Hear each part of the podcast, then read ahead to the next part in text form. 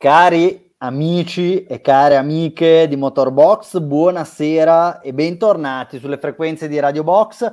Seconda, secondo episodio dell'anno, forse terzo perché c'era stato un piccolo prologo. Io sono Alberto Saiu, qua con me a commentare quanto successo in Arabia Saudita, Jeddah, Salvo Sardina e Luca Manacorda. Assente, questa volta giustificato, Simone Valtieri. Buonasera ragazzi.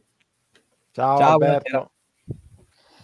Allora, Luca, ti chiederei subito di eh, raccontarci e illustrarci come seguirci e di presentare già la grande novità che da questo punto di vista ci attenderà da qui alle prossime settimane.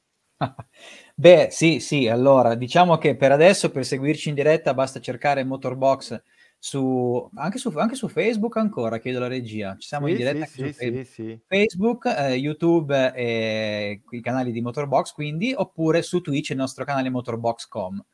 Eh, poi ovviamente durante la settimana il canale Motorbox Sport su Instagram e poi la puntata la trovate anche in differita in modalità puramente podcast su Spotify cercando Radio Box F1. La novità invece qual è? Che a partire da, tra poco, già forse dalla prossima, sì. o a brevissimo comunque. Eh, saremo non mi sempre... sembra preparato Alberto, non mi, non mi sembra che abbia che ha no, studiato. Perché, mh, mm, siamo un po' come la Ferrari in questo momento, stiamo un po' ancora brancolando, cercando la giusta direzione. Comunque eh, apriremo un canale apposta eh, dove trovare tutte le nostre puntate sempre su YouTube e il canale si chiamerà Radio Box F1 Podcast. È un po' come quando Hamilton deve dire Mercedes and Petronas Formula One Team, non riesce mai Esatto. Eh, però ho, ho, appena condiviso eh, il, il, link per iscrivervi al nuovo canale. Già trovate eh, lì le puntate che abbiamo fatto quest'anno. Per cui, insomma, è cosa buona e giusta iniziare a iscrivervi perché non trasmetteremo più le prossime puntate dal canale di, di Motorbox, ma saremo so, eh, lì nel nostro nuovo canale, la nostra nuova casa de, de, dei podcast. Si, si, ragazzi... si deve dire che sei nella casa di qualcosa, no? Quindi nella casa dei podcast. Sì, esatto, siamo dei ragazzini che si sono emancipati alla quinta stagione, abbiamo un canale tutto nostro, tutto nostro. per dire le nostre fandonie, sempre sotto l'egida e l'occhio vigile attento di Motorbox. Allora, ragazzi, direi di mandare la sigla in modo tale poi di parlare di quanto successo a Jeddah.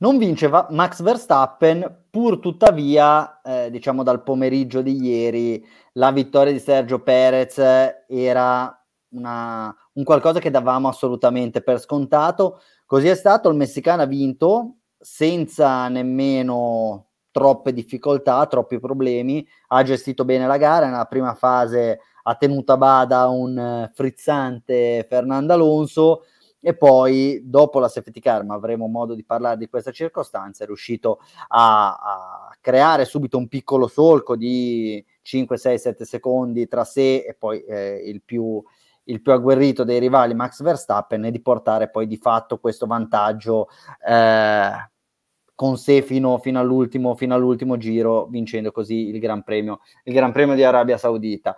Eh, vi faccio subito una domanda e la porrei a salvo per prima cosa. Perez, secondo te, ha a questo punto qualche velleità di titolo, considerando che a quanto pare potrebbe essere lui l'unico, tra molte virgolette, rivale di Max Verstappen? Ti potrei rispondere semplicemente con questa paresi facciale, con questo sorrisetto, però siccome mi rendo conto che poi c'è qualcuno che ci ascolta anche su, su Spotify, devo motivare la paresi facciale, eh, dire, direi di, di, no, nel senso che l'impressione, pur, è, allora, anzi, è giusto intanto tributare a Perez eh, il, il, fatto che, che, che ha corso una gara pazzesca, è stato straordinario oggi, eh, ed è stato straordinario poi forse uno di quelli che è, fonda- che è uno dei fondamentali eh, con cui Verstappen eh, si è fatto eh, preferire, apprezzare in questi anni, cioè il, la, la, la, consistenza in gara, riuscire ad essere un martello giro dopo giro senza accusare degrado gomme, eh, forse probabilmente mi viene da dire, anzi frutto della, capacità di questa macchina, Red Bull RB19, di andare praticamente sui binari, però resta il fatto che Perez ha condotto con autorevolezza la gara, ha vinto con merito e proprio quando sembrava a un certo punto che Verstappen potesse andarlo a prendere, eh, lui eh, riusciva a fare gli stessi tempi di Max. Poi per carità, sicuramente una posizione avvantaggiata quando sei primo a pista libera, non hai eh, grosse preoccupazioni, però insomma quando hai uno come Verstappen alle tue spalle ci sta che eh, ti, tu ti possa un po' sciogliere, no? Eh, non sarebbe stato il primo né tantomeno sarà l'ultimo. Detto questo, però, eh, se dobbiamo parlare di eh, speranze mondiali, velleità di vincere il titolo, sinceramente, ecco, mi viene da, da tornare a quel sorrisetto, a quella mezza parete facciale, perché effettivamente eh, non credo che, che, in questo momento Perez sia in grado di contrastare Max su un campionato da 23 gare. Adesso sicuramente stanno lì, ci saranno delle gare in cui Perez sarà a livello di Max, gare in cui lo batterà però eh, dubito, ecco, mi sembra un po' una sfida come quella che era la sfida tra Hamilton e Bottas, cioè sì, a inizio anno ci dobbiamo un po' gasare perché questa sembra l'unica sfida eh, possibile eh, di qua alla fine della stagione, però eh, bisogna essere realistici, io non credo che, eh, che Persi sarà in grado di battere Verstappen eh, in ottica titolo. Ma se dobbiamo essere estremamente pignoli, e secondo me poi in questo caso potrebbe anche starci, se andiamo a leggere la definizione di velleità, sostantivo femminile, eh, desumiamo che si tratta del desiderio o aspirazione allora, potenti. Allora, le velleità lui ce li ha, eh, sì, perché... esatto, a definirsi o a fermarsi. Cioè, ma adesso fammi capire, ogni cosa che dico vai sul vocabolario a cercare... No, però ecco, diciamo che manca giusto la foto di Sergio Perez, quindi eh. desiderio aspirazione impotente a definirsi o a fermarsi. Quindi lui secondo me la velleità ce l'ha e oggi ha corso in maniera grandiosa, cioè di più non poteva fare, si è trovato chiaramente in una situazione estremamente favorevole perché Verstappen ha avuto i noti problemi in qualifica che l'hanno costretto a partire quindicesimo, però di fatto il gap quello era, quello è rimasto, ha condotto con autorevolezza, quindi direi che quando tutti ci aspettavamo, o comunque aspettavamo al varco Perez per vedere se avrebbe avuto la capacità di mantenere questa sua performance fino alla fine, beh, lui ha dato una bella risposta. C'è da immaginare, però, come hai detto tu, Salvo, che è, difficile immaginare che questo si vada a ripetere per più di 3, 4, 5 gare nel corso della stagione, perché poi diciamo alla lunga probabilmente Max Verstappen riuscirà ad avere la meglio. E, e tra l'altro Alberto lo diciamo da ehm, fan di Perez della, della, prima ora, cioè eh, quando la Red Bull la, uh, lo ha ingaggiato, io mi ricordo un tuo articolo su Motorbox in cui dicevi che eh, era la scelta migliore possibile anche al netto del eh, mettere un po' in stand by quello che è il progetto Red Bull Junior Team, d'altronde poi diciamo che grandi talenti da lì non ne sono più venuti fuori.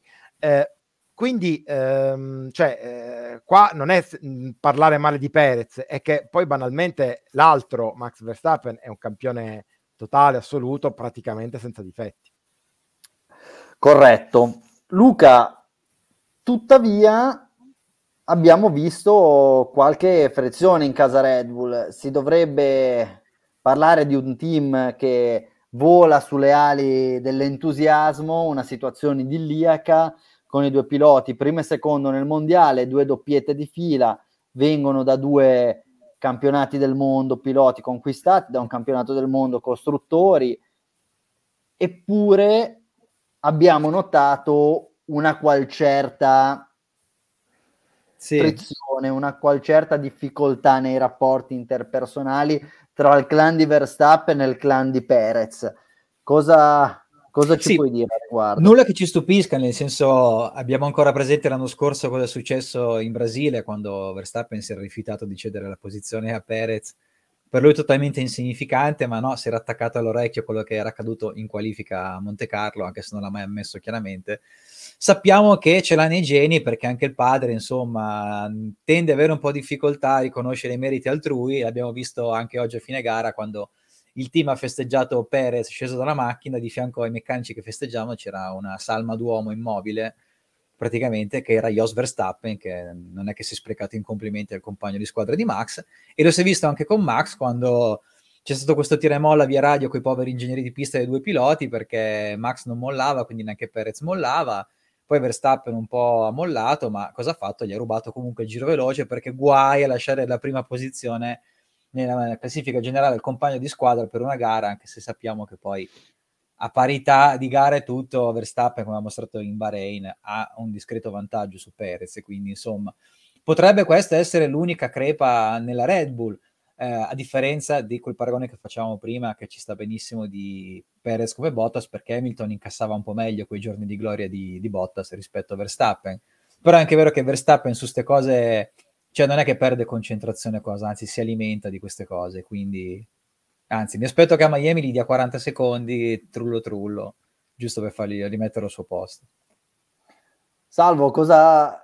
Eh, tra l'altro nella nostra chat ce lo scrivevamo, quando Verstappen negli ultimi giri era sceso a 5, 6, 7 secondi, abbiamo detto starà, starà ricaricando le batterie, starà portando tutti i parametri nelle migliori condizioni possibili per poi portare via il giro più veloce all'ultimo giro e così è stato.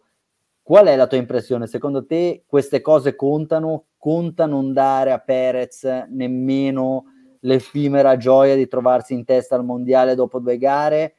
Ha fatto bene? Ha fatto male? Allora, ti, allora, eh, ragionando eh, su persone normali, eh, è, è assolutamente un comportamento direi quasi irresponsabile da parte di, di, di Verstappen, nel senso è il tuo compagno di squadra, sta vincendo una gara, è chiaro che la sta vincendo perché tu hai avuto un problema sei partito quindicesimo, è chiaro a tutti, forse tranne che a Perez e a suo papà, la differenza eh, prestazionale di talento tra i due eh, e quindi ma, ma, che ti frega Max, mi verrebbe da dire, ma, ma concedigli l'onore delle armi, tienitelo buono perché ti tornerà, ti potrebbe tornare utile. In realtà in un campionato del genere dove è chiaro che eh, sembra abbastanza evidente. A un certo punto le Red Bull davano un secondo e tre di passo eh, ad Alonso che pure stava spingendo perché dietro c'aveva Russell eh, e, e, e, dava un secondo e otto alle Mercedes e alle Ferrari. Um, al giro, eh, non ogni 5 giri, cioè un secondo e 3 e un secondo e 8 a Ferrari. Eh, visto che il campionato è questo qui, visto che l'unico nemico a questo punto è Perez, mi viene da dire che Max ha fatto assolutamente bene. Ha fatto bene perché un po' va a minare la, eh, la, la consapevolezza, la, la, la grinta eh, di Perez e allo stesso tempo, come diceva prima Luca, a me Verstappen mi dà l'idea di uno che di queste cose, di queste sfide ha bisogno per andare avanti, cioè uno che ha bisogno del nemico. Senza nemico forse un po' non, non, non si diverte, quindi adesso se il nemico eh, sarà Perez, buon per lui perché avrà delle motivazioni per andare per andare a manetta per tutti e 20, 21 i prossimi Gran Premi.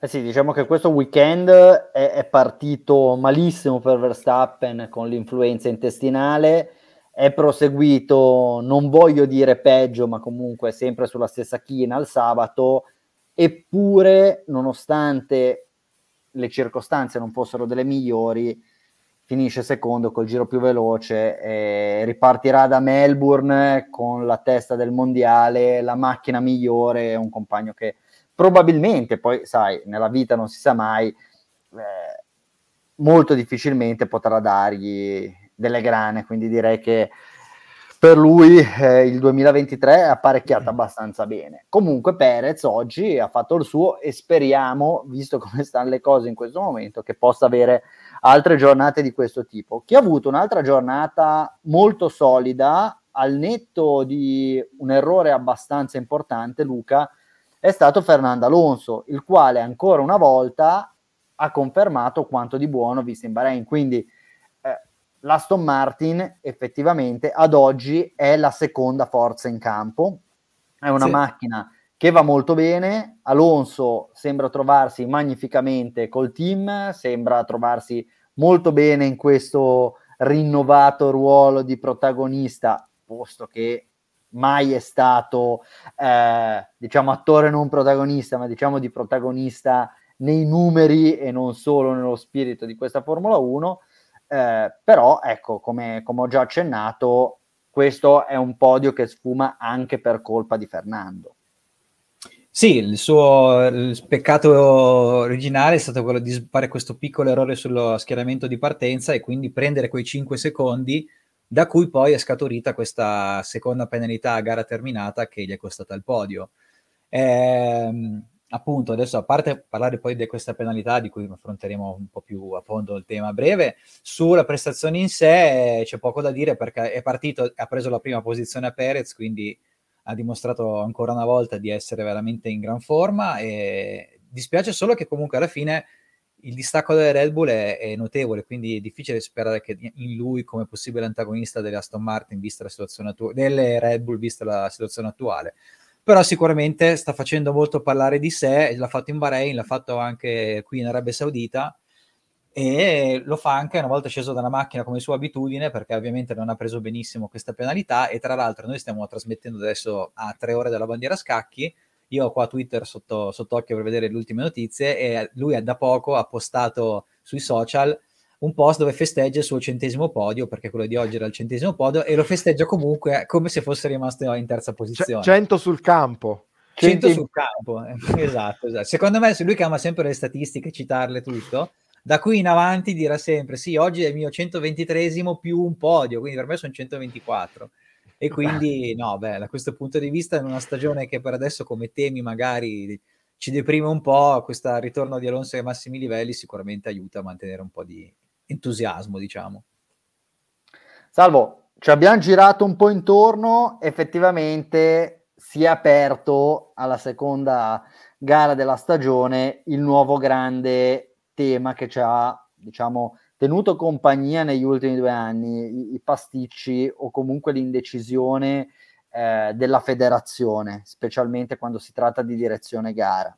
Allora, Alonso innegabilmente si posiziona in griglia di partenza fuori posizione, non tanto come si era pensato inizialmente per quello che riguarda l'allineamento con la linea orizzontale gialla, quanto per, quanto per quello che riguarda la linea verticale bianca. Alonso era schierato troppo sulla sinistra, conseguentemente questo ha portato una penalità. Diciamo che per quanto lui non si sia avvantaggiato della cosa, però si tratta di una penalità oggettiva. O sei dentro, sei fuori, ci sono dei sensori, lui era fuori, penalità giusta dal punto di vista regolamentare, o comunque inoppugnabile.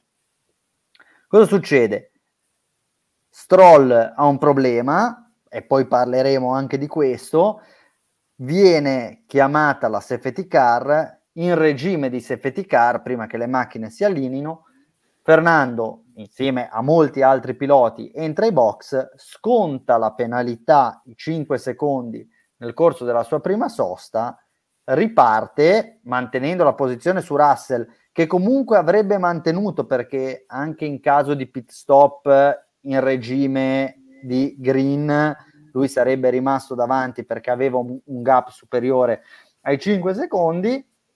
E poi succede che a pochi giri dalla fine, a due o tre giri dalla fine, si iniziano a sentire team radio della Mercedes che chiede a George Russell di chiudere il gap con Fernando e restare sotto i 5 secondi perché in caso di penalità di Fernando, penalità che noi tutti pensavamo fosse già stata scontata, Russell avrebbe potuto ottenere il podio. Cosa succede? Che Russell non riesce a chiudere il gap entro i 5 secondi, pur tuttavia Fernando Alonso viene penalizzato di 10 secondi e quindi finirà quarto davanti a Lewis Hamilton, ma dietro a George Russell. Di nuovo, e qua poi ti chiedo a te di ricostruire in maniera corretta, perché io ho fatto la ricostruzione di quello che abbiamo percepito live, te però ti sei andato a informare, quindi hai, hai delle informazioni che riescono a mettere un po' questi dati e questa, questo mio racconto in prospettiva. Eh, inizialmente si pensava che il problema o comunque l'ulteriore penalità Fernando Alonso derivasse dal fatto che la penalità era stata scontata in regime di safety car e non con pista green in realtà però le cose sembrano stare un po' diverse, eh, diversamente. Salvo, mettiamo ordine in tutto questo.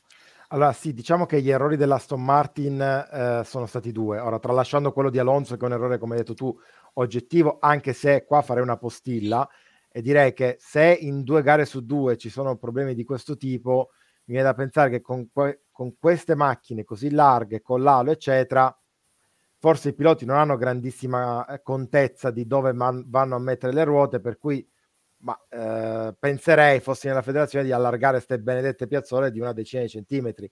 Non credo che sia una cosa che scandalizzerebbe nessuno, però vabbè.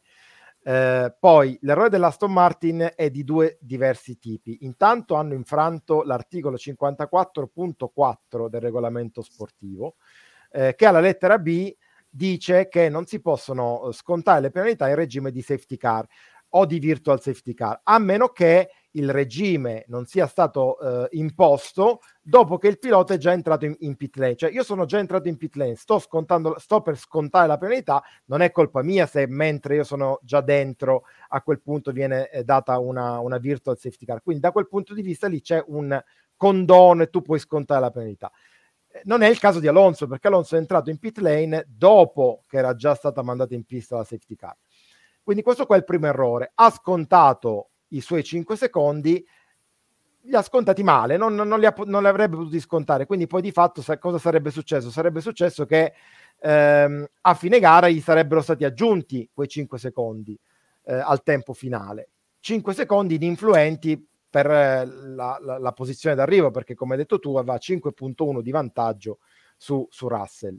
Eh, il vero motivo per cui Alonso è stato penalizzato con 10 secondi è stato che i meccanici, sono due in realtà i meccanici, quello al cavalletto posteriore e uno che, che lavora sulla ruota posteriore sinistra, eh, toccano la macchina, questo non si può fare e siccome c'è stato un tocco ininfluente perché poi sicuramente non è che toccare la macchina ha dato chissà che, che vantaggio eh, ai meccanici, no? Però hanno toccato la macchina, non si può fare, alla luce di questo è giusta la penalità di 10 secondi. Peraltro, da questo punto di vista c'è una totale ehm, eh, coerenza rispetto alla sanzione che è stata data per lo stesso motivo identico, posizionamento sbagliato in griglia, tocco dei meccanici durante eh, la penalità, eh, a eh, Esteban Ocon in Bahrain.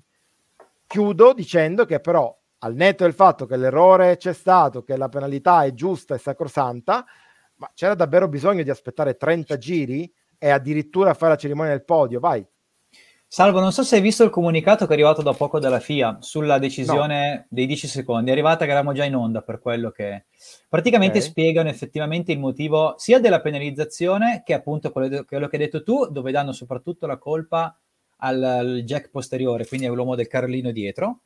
E poi spiegano anche il motivo per cui in realtà solo a fine gara è venuta fuori questa magagna della, di questa infrazione, perché loro dicono che ehm, nell'ultimo giro gli steward hanno ricevuto un report dalla race control dove si vedeva appunto questa infrazione. E quindi loro, come noi, non se ne sono accorti subito, se ne sono accorti solamente perché la race control gli ha mandato così tardi le immagini di questa procedura incriminata da parte dell'Aston Martin. E quindi questo obiettivamente ha danneggiato maggiormente Alonso perché era l'Aston Martin perché se l'avessero detto prima magari. Eh, eh, Però sai, lì... se, se, Alonso avesse saputo che aveva questa spada di Damocle dei 10 secondi o avrebbe rischiato di prendere 10 secondi, io immagino che eh, a un certo punto avrebbe anche spinto un po' di più. Eh, vale un po' la regola che ci, siamo, ci, eravamo dati l'anno scorso, non mi ricordo in che occasione, forse una bandiera gialla, eh, no, eh, il, il, il, numero di macchine di distanza tra il primo e il secondo, mm. ne abbiamo parlato quando, quando Perez era stato sotto investigazione a Singapore, poi la penalità gliel'hanno data, ma insomma in ritardo ed era ininfluente, eccetera. Eh, secondo me, se non te ne accorgi pace, eh, o te ne accorgi subito e investighi subito, non puoi farlo dopo 30 sì. giri. Vai a falsare la gara perché effettivamente Alonso avrebbe avuto eh, un altro approccio negli ultimi 30 giri piuttosto che magari amministrare le gomme come immaginiamo abbia fatto. Perché quando gli hanno detto di spingere, lui era a 4 e 4 è arrivato subito a 5 e 1 in un, un, paio di giri. Quindi aveva il pa- viene da pensare che aveva il passo per, per riuscire a battere eh, Russell. Sono assolutamente d'accordo con voi e è chiaro che dovrebbe esserci una prescrizione. Se tu non sei in grado, federazione, di prendere una decisione entro 5 minuti, 10 minuti, that's it, finita. Ma avete mai visto uno sport in cui i giudici, i commissari, gli arbitri hanno bisogno di più di 5 minuti per prendere una decisione? No, cioè piuttosto prendi una decisione sbagliata, ma prendila subito. Piuttosto ma poi loro hanno a, a, quante telecamere, quanti sensori hanno, cioè nel senso se non sei in grado di decidere subito, di, di prendere subito decisione, basta. Tra l'altro, e qua ci scusiamo con chi poi ci ascolterà eh, in differita su Spotify, perché qua diciamo è tutto no, no, eh, ma non, in, no, in diretta. Non ti scusare con chi ci ascolta in differita, cioè o ci ascoltate vabbè. in diretta oppure vabbè, vi prendete vabbè, le cose così come stanno. Quindi non mi scuso, è appena arrivato un altro comunicato dalla FIA eh, dove eh, si parla del diritto di ehm, right of review, quindi diritto di eh, adesso mi manca la parola italiana per eh, di rivisitazione, di, ecco esatto, di appello eh, saranno ascoltati alle 21.45 locali eh, quindi immagino tra pochi minuti, eh, o forse sono già dentro, perché forse erano le 22.45 italiane, eh, ehm, i, diciamo, i, i, rappresentanti di Aston Martin da parte della, della, federazione. Quindi evidentemente Aston Martin si vuole appellare a questa, a questa penalità. Tra l'altro la cosa che mi fa, scusa Alberto, che mi fa un po' rif- ragionare, così riflettere su questa comunicato sulla penalità che hanno inflitto ad Alonso e su come sono andate le cose, che loro dicono chiaramente che hanno ricevuto la segnalazione della race control all'ultimo giro. Però in realtà i team lo sapevano da qualche giro prima perché eh il messaggio è arrivato che erano, mancavano almeno due o tre giri alla fine della gara. Quindi lì, boh, anche, cioè, è strano che vengano a saperlo prima i team della direzione gara. Lì dipende anche poi un po' dai direttori sportivi, le comunicazioni che hanno. Sappiamo che c'è un, c'è varie discussioni. A meno che Luca, a meno che il report non è che fosse arrivato proprio dal race control, ma magari è arrivato da Mercedes, che quindi Mercedes no. sapeva, si è accorta, ha mandato sì. Mercedes il report che poi è arrivato all'ultimo giro, però nel frattempo Mercedes aveva già detto a Russell di chiudere il gap e conseguentemente sentendo questi messaggi anche Aston Martin ha chiesto ad Alonso di aprire il gap. Forse questa è una ricostruzione che potrebbe diciamo, sì. salvare la, la, ricostruzione della FIA. Mm. Eh, resta secondo me un tema. Se tu non sconti in maniera corretta la penalità, secondo me banalmente si dovrebbe considerare la penalità come non scontata. Qua invece gli hanno inflitto una penalità di 10 secondi per aver scontato la penalità in maniera non idonea. Secondo me sarebbe più corretto dire sei stato, hai scontato la penalità? Invece che di 5 secondi, di 4 secondi e 8, hai scontato la penalità quando un meccanico toccava la macchina, la penalità si intende non scontata, cioè non è che ti devo dare un'ulteriore penalità di 5 secondi per non aver scontato la penalità in maniera corretta. Io sono dell'idea che se tu non sconti la penalità in maniera corretta, devi riscontare quella penalità lì. E se prima hai già scontato 4 secondi e 8, affari tuoi, viene considerato e rubricato come un pit stop lungo. Non riesco a capire il motivo, la razio punitiva di quegli extra 5 secondi per un qualcosa che di fatto tu potresti gestire dicendo va bene, lì in quel momento, dal mio punto di vista, sì. non hai scontato la penalità, quindi la, la penalità che dovevi scontare, quei 5 secondi ti vengono combinati a fine gara. Secondo me sarebbe più equo. Viene, cioè, scontare mai la penalità viene interpretato come un'ulteriore infrazione, non un problema relativo allo, al, al, momento in cui viene scontata la penalità. È cervellotico, ma diciamo che non è l'unica cosa di questa Formula 1 a esserlo probabilmente. Eh, sì, sono d'accordo con te. Sarebbe molto più semplice dire, vabbè, non l'hai scontata, riscontala o a fine gara oppure al prossimo pit stop se ne farai un altro. Certo, è, è un po' come se io dovessi prendere una multa di 32 euro e 52 centesimi. Eh, vado e fa, faccio del casino e pago 32 euro e 25 centesimi, inverto le ultime due cifre.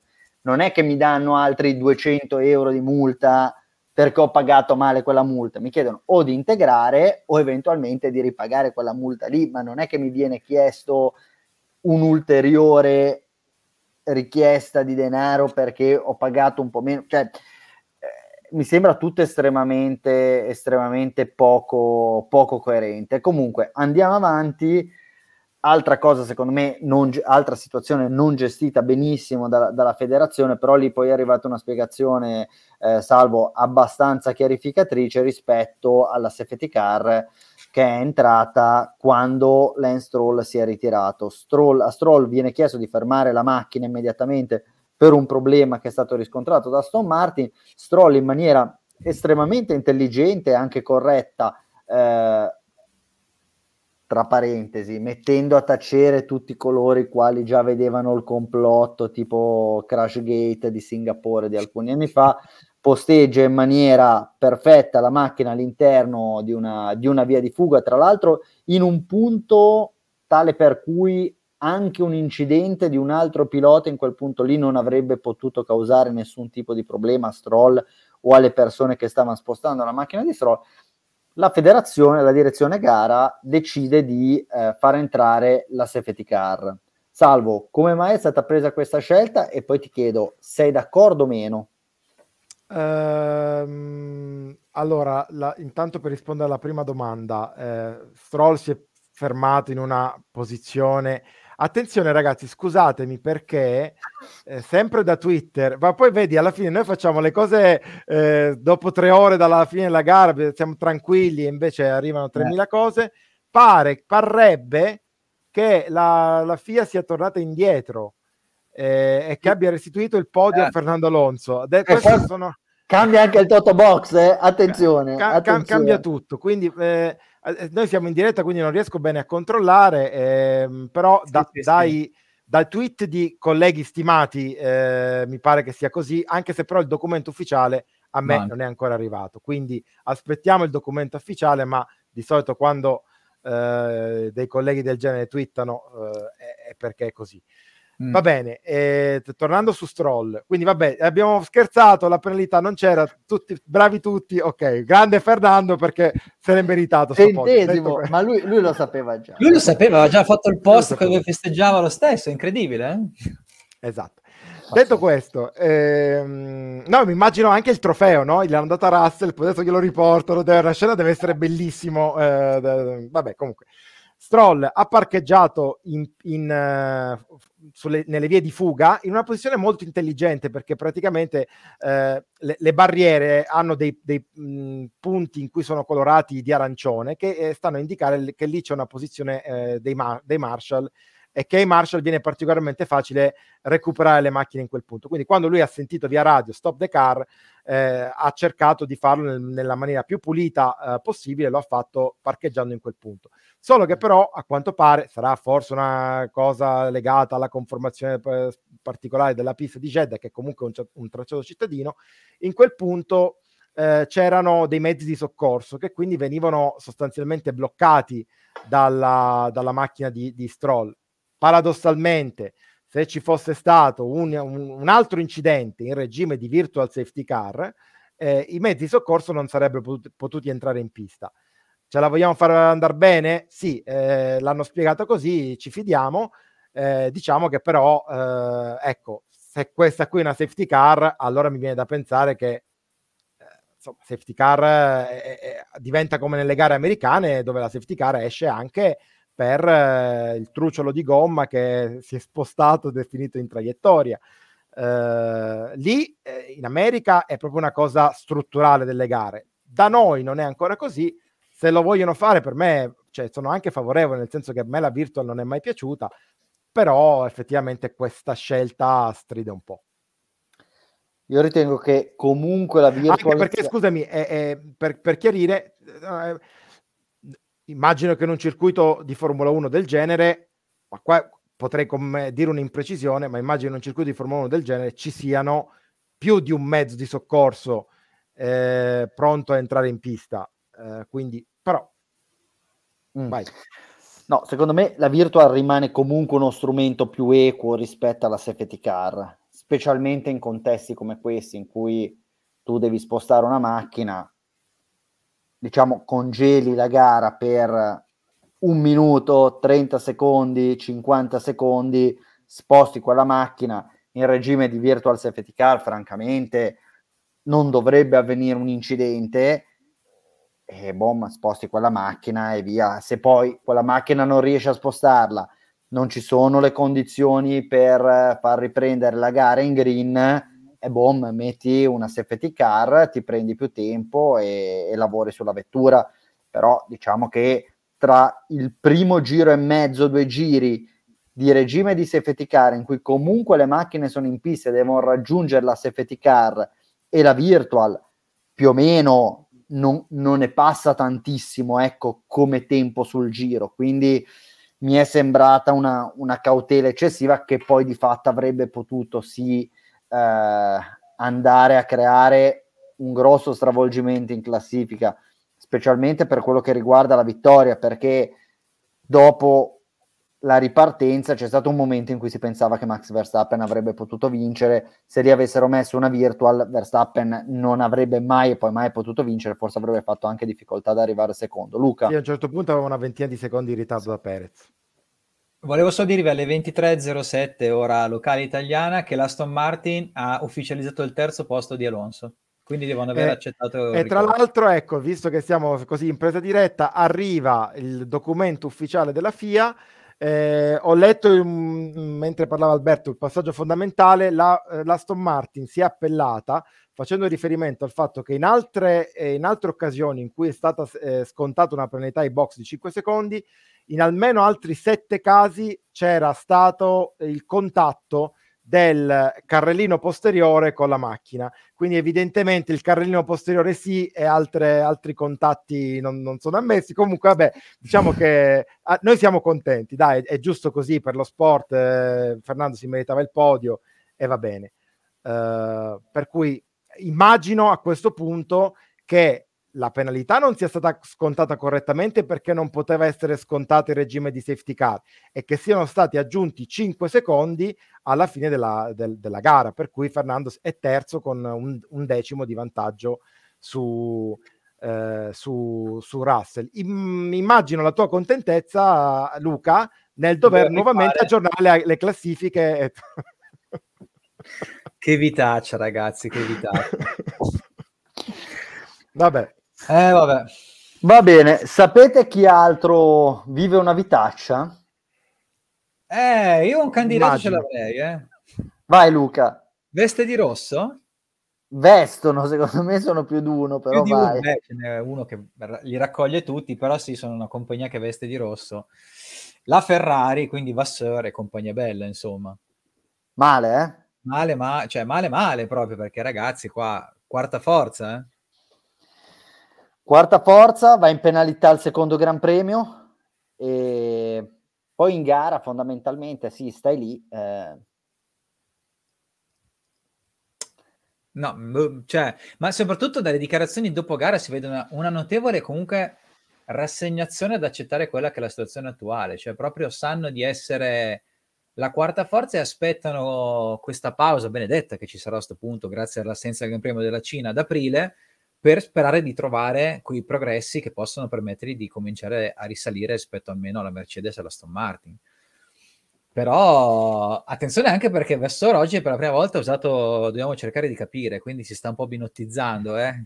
quindi questo rappresenta un po' il quadro anche, della Ferrari in questo Dopo momento. il Bahrain in realtà aveva detto è tutto chiaro, quindi eh, eh invece, era proprio un segnale di rottura netta rispetto a Binotto, invece adesso deve cercare di capire. Ma poi, tra l'altro, cioè, nella, nella, dichiarazione ha detto anche che loro non si aspettavano eh, nulla di più, niente di speciale da, da questa Ferrari adesso. Quindi, cioè, boh, non lo so, mi sembra veramente un atteggiamento molto remissivo, proprio, di, proprio messi male, purtroppo. Posso dire, io non li vedo, cioè non vedo la situazione così drammatica, nel senso non stanno andando particolarmente bene, hanno già avuto problemi di affidabilità, scontare una penalità di questo tipo e di questa natura al secondo Gran Premio è, è una roba folle. Pur tuttavia, consideriamo che quello che dovrebbe portare i punti, quelli seri e il più talentuoso dei due piloti, su due gare ha avuto due gare ad handicap perché in Bahrain comunque sarebbe, avrebbe potuto salire sul podio e poi ha rotto. Stasera eh, ha fatto quello che ha potuto fare, però ieri comunque aveva messo la macchina in seconda posizione e quindi secondo me con un Leclerc che magari ha la possibilità di gestire un weekend pulito non è detto che finisci dietro ad Alonso, non è detto che finisci dietro a Russell, non è detto che finisci dietro ad Hamilton. Mettiamola così, con tutti gli effettivi, secondo me la situazione di Ferrari non sarebbe così drammatica coi punti potenziali del Bahrain e i punti potenziali che avrebbe potuto fare qua Leclerc, probabilmente in classifica sarebbe lì con Alonso e vedremo la cosa in maniera un po' diversa, come la Ferrari effettivamente nel mix insieme a Mercedes Aston eh, come seconda forza, con Leclerc che riesce a fare la differenza e, e Red Bull irraggiungibile. Però secondo me non sono così lontani da, dall'essere secondi. Sì, ai punti sono quarti, ma non li vedo così male rispetto ai secondi e ai terzi. Eh, se poi li paragoni rispetto a Red Bull, eh beh, lì Red Bull sta facendo un altro sport, ma vale la stessa cosa per Aston e vale la stessa cosa per Mercedes. La cosa grave sicuramente in gara è come non riescono a far funzionare la gomma dura. L'hanno detto anche loro. E come vedo anche qua dei commenti di, di chi ci sta seguendo da casa, il, è il fatto che anche il confronto con la vettura dello scorso anno mh, son, non fanno passi in avanti anzi vanno più piano e questo è, è, piuttosto preoccupante perché in teoria dovevano aver risolto diversi problemi di una macchina che lo scorso anno partiva da una buona base e invece non solo l'affidabilità ma pure le prestazioni non sembrano essere altro che migliorate, sembrano peggiorate, quindi sembrano un po' aver perso una via magari in cui andare e, e che dia dei riscontri positivi.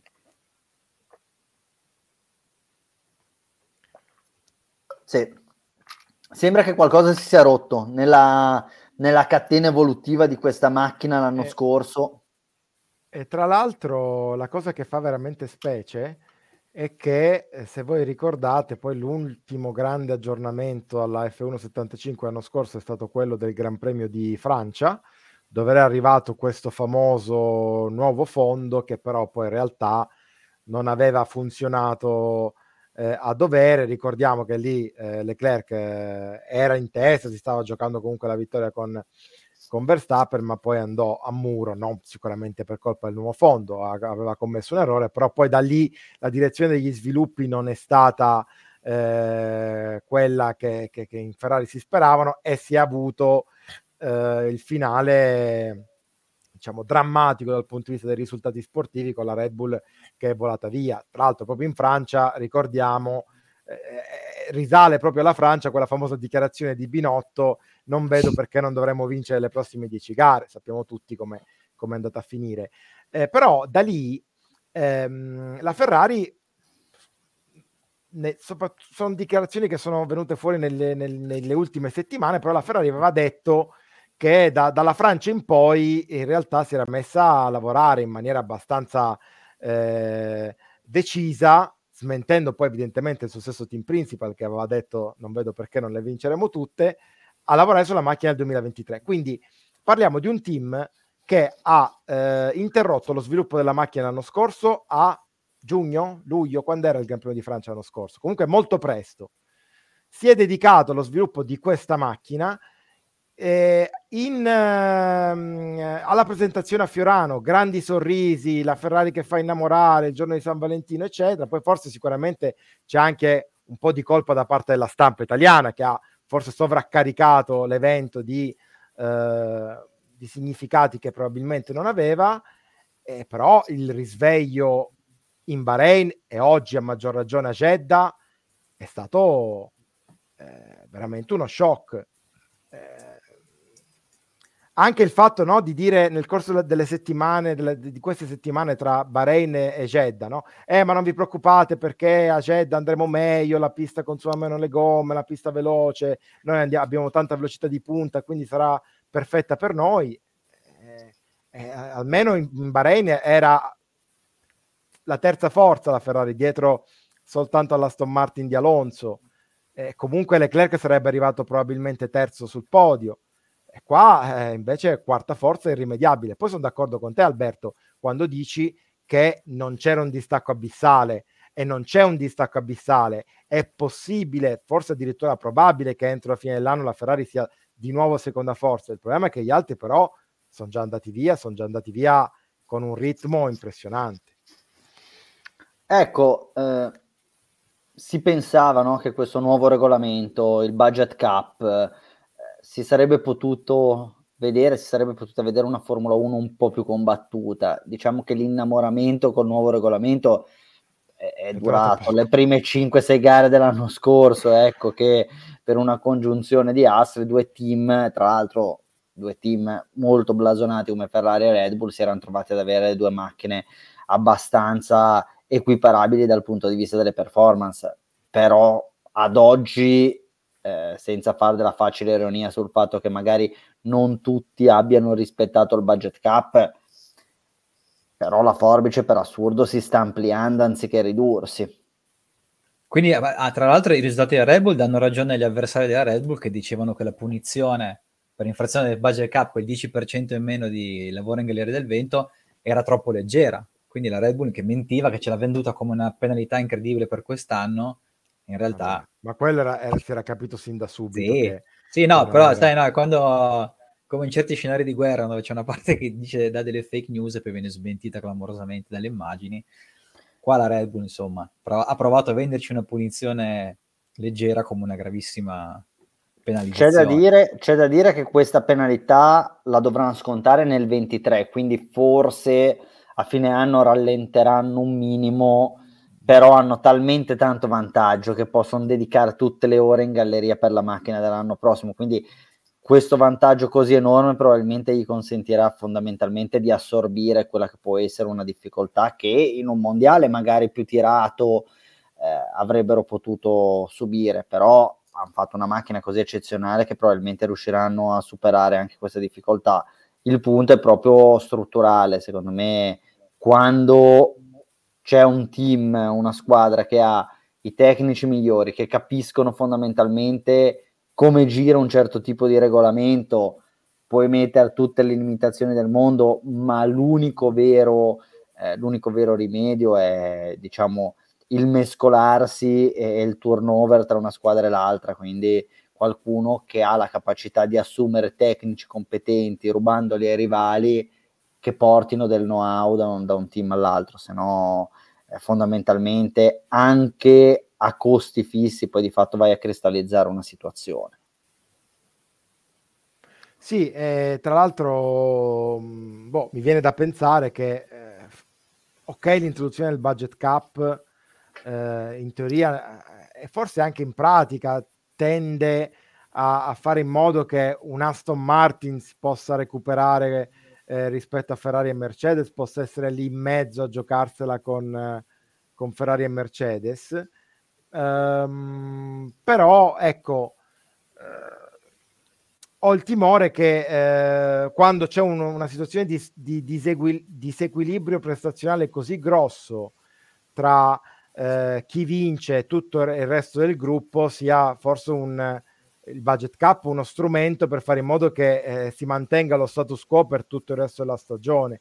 Quindi mi viene da pensare che eh, forse il prossimo step, che immagino comunque i top team non, non accetterebbero di, di, di, buon, di buon grado, potrebbe essere quello di inserire una limitazione anche nel budget a seconda del ca- della posizione in campionato. Cioè così come la Red Bull in quanto eh, primo costruttore in classifica eh, ha, ha, delle limitazioni de- nelle ore di, in galleria del vento e al CFD rispetto alla Ferrari che è arrivata seconda rispetto alla Mercedes che è arrivata terza forse togliere qualche milioncino seguendo questa stessa, eh, questa stessa, questo stesso concetto potrebbe non essere un'idea così peregrina.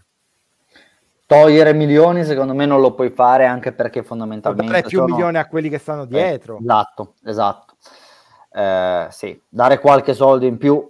Ora, di nuovo, Mercedes ha fatto una gara fondamentalmente abbastanza pulita, hanno portato a casa dei punti, bravi loro perché con quello che hanno riescono probabilmente a tirare fuori il massimo, però voglio capire e vorrei veramente vedere come questi riescano a ribaltare un progetto tecnico dall'oggi al domani, cioè fondamentalmente vai a ipotecare tutti gli sviluppi della stagione per dire proviamo a stravolgere la nostra macchina. Voi vi aspettate una Mercedes che da qui alle prossime 3, 4, 5 gare possa tornare competitiva? Vi sembra un approccio valido quello di dire beh ripartiamo a metà stagione dal foglio bianco? Uh, no, però ho uh, l'impressione che comunque la Mercedes sia, uh, lo diciamo anche nella puntata scorsa, il team che ha più margine di crescita, perché dovendo azzerare, ripartire da quasi zero con una macchina totalmente nuova, sono quelli che ammesso che riescono a farlo col budget a disposizione, sono quelli che secondo me possono fare il salto in avanti più, più grande o anche il passo indietro più grande, perché non è detto che poi una volta che por- eh, si presentano in pista con una simile Aston Martin e poi vadano forte come la Aston Martin. Eh, quindi insomma, però eh, devo dire che effettivamente loro come team, come status, sono una squadra che ha dimostrato negli anni di saper lavorare. Eh, Luca. Sì, sì, il fatto che in questo anno e due gare di nuovo regolamento per ora hanno brancolato nel buio comunque come bilancio generale peggio della Ferrari, quindi non so se eh, quello che hai dimostrato in precedenza con questo nuovo regolamento, con questo progetto zero side post in cui si sono persi, cui, su cui hanno voluto insistere, gli consentirà un recupero comunque veloce come poteva essere una volta sapendo come lavoravano vedo anche loro messi un po' lì una via di mezzo e si sta creando un po' una situazione tutta a favore della Red Bull che ha azzeccato tutto fin da subito e l'ha sviluppato nel migliore dei modi e gli avversari chi prima che dopo si sono invece persi alla ricerca cercando di inseguirli. E quindi non lo so, non la vedo la vedo un po' brutta per gli avversari Red Bull e anche per noi che dobbiamo seguire questa Formula 1 che sembrava aver trovato una nuova rinascita, invece questa, questo soliloquio di, del team austriaco ci sta un po' stroncando l'entusiasmo. Eh sì. Allora ragazzi, io direi che ci stiamo avviando rapidamente in chiusura. Vi chiederei, avete ancora qualche considerazione? Se no, ci possiamo salutare. Uh, io sì. Eh, è una considerazione che riguarda più che altro la famiglia di Radio Box, perché la famiglia di Radio Box ieri si è allargata, è il motivo per cui è, dai, bisogna dirlo, c'è una cosa fondamentale nella storia di questo piccolo eh, podcast indipendente. indipendente, ma non siamo indipendenti. Indipendente da, da, da Motorbox, in effetti. Eh, vabbè, ehm, era bello da dire eh, è nata ieri eh, Olivia Valtieri, la figlia del nostro Simone e di Daniela. Eh, da parte nostra, tantissimi auguri. Eh, dice, felicitazioni, congratulazioni. congratulazioni. Ehm, insomma, siamo veramente felici ecco, di, eh, di, avere una piccola fan di Formula 1 di Radio Box eh, al nostro fianco adesso. Ecco, però noi gliel'avevamo detto chiamala Fernanda e invece con questo non ha voluto ascoltare esatto esatto, esatto esatto esatto molto male molto molto, molto male. male. vabbè Va infatti bene. per noi sarà Fernanda assolutamente esatto.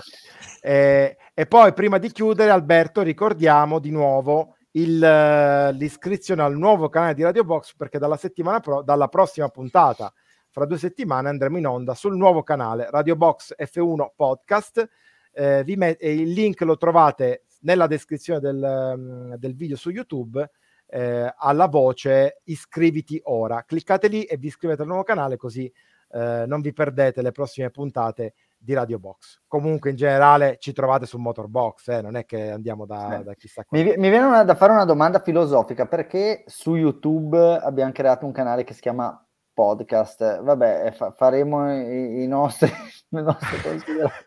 Vedi che come il nome della Mercedes. Eh, esatto, esatto, esatto, esatto. Va bene, dai, dai, dai, ragazzi, buonanotte e speriamo che non ricambi la classifica. Basta, perché... eh, ho appena corretto, basta. Esatto, comunque tenetevela, tenetevela, così, per noi Alonso terzo eh, per sempre, a meno che non squalifichino le due Red Bull, al che svegliatemi anche alle 4 di notte che facciamo lo speciale Fernando Alonso che andrà avanti per tutta la notte. Va bene, ragazzi. Buonanotte e ci vediamo per il dopo Melbourne, chiaramente a orari più umani di questi. Ciao ciao. Ciao. Ciao.